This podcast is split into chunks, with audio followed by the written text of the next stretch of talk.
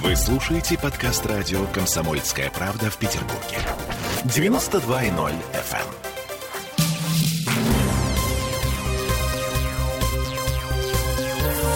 Темы дня. А батареи-то у нас все еще горячие. Ну, подожди, ну, 6 часов осталось, меньше даже.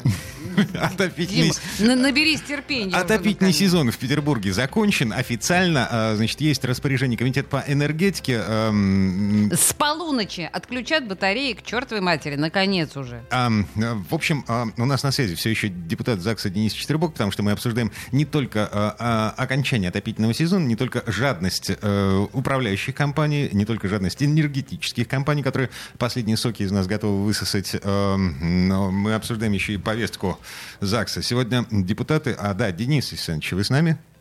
Да, я здесь. Чудесно. Так вот, вы сегодня приняли э, законопроект, по которому меняется методика расчета минимальной, э, размера минимальной оплаты труда в Петербурге. Я не понимаю, честно говоря, э, в чем смысл этого законопроекта и на что он повлияет.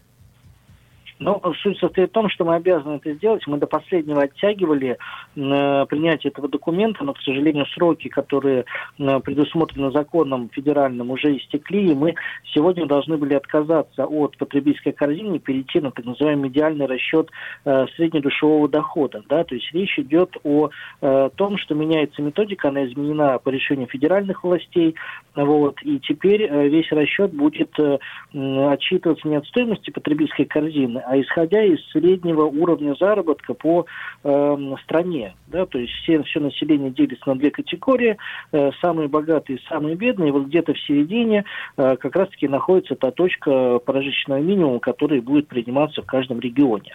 Вот. Мы такую позицию считаем не совсем справедливой и уже готовим свои предложения на федеральный уровень, потому что она все-таки ведет к тому, что итоговое значение будет рассчитываться как средняя температура по больнице.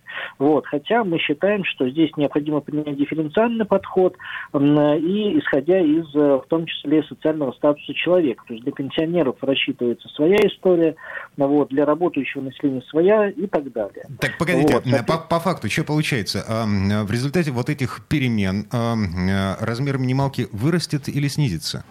По факту он вырастет, но вырастет он лишь сейчас, исходя из перехода. В дальнейшем рост этой минималки будет зависеть от тех статистических данных, которые будет представлять Росстат. Сегодня от ряда депутат мы слышали, депутатов мы слышали сомнения относительно правильности расчета методики э, вот этих средних показателей и так далее. Поэтому эм, в целом вот этот переход, он, конечно, будет э, однозначно вести к росту, этого м, показателя.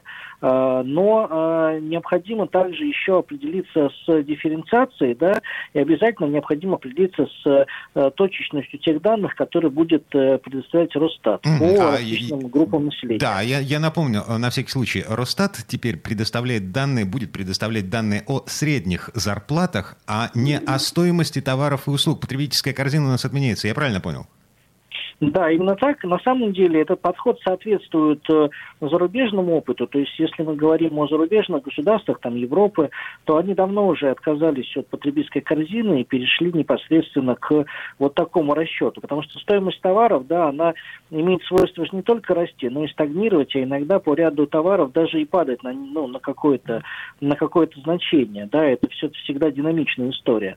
Вот. Сейчас мы находимся именно в период роста. Но если посмотреть э, года три назад, то был период и спада, Ага. и период стагнации. Слушайте, И в связи с этим потребительская корзина не совсем четко отражает э, уровень вообще оплаты труда и тех реальных доходов, которые получает население. я... Самое главное, Да, Денис самое главное в этом под... да. Э, Я, честно говоря, опасаюсь вот таких перемен, потому что э, давайте представим себе, что товары подорожали, а зарплаты не выросли. Такое бывает в нашей стране, бывает часто.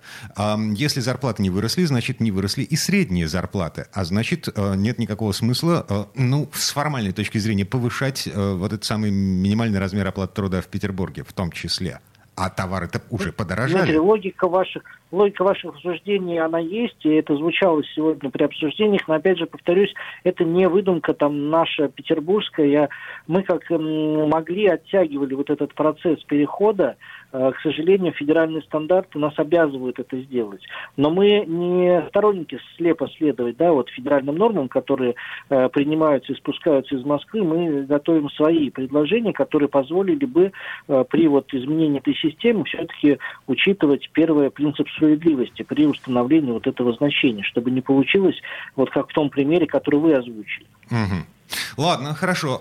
Я э, искренне надеюсь на то, что у вас получится. Э, Денис Читербок был у нас на связи, э, депутат законодательного собрания. Денис, спасибо большое. Да, хорошего вечера, берегите себя. Все непременно. А мы что, мы переходим к последней теме этого, этой четверти часа. Поехали.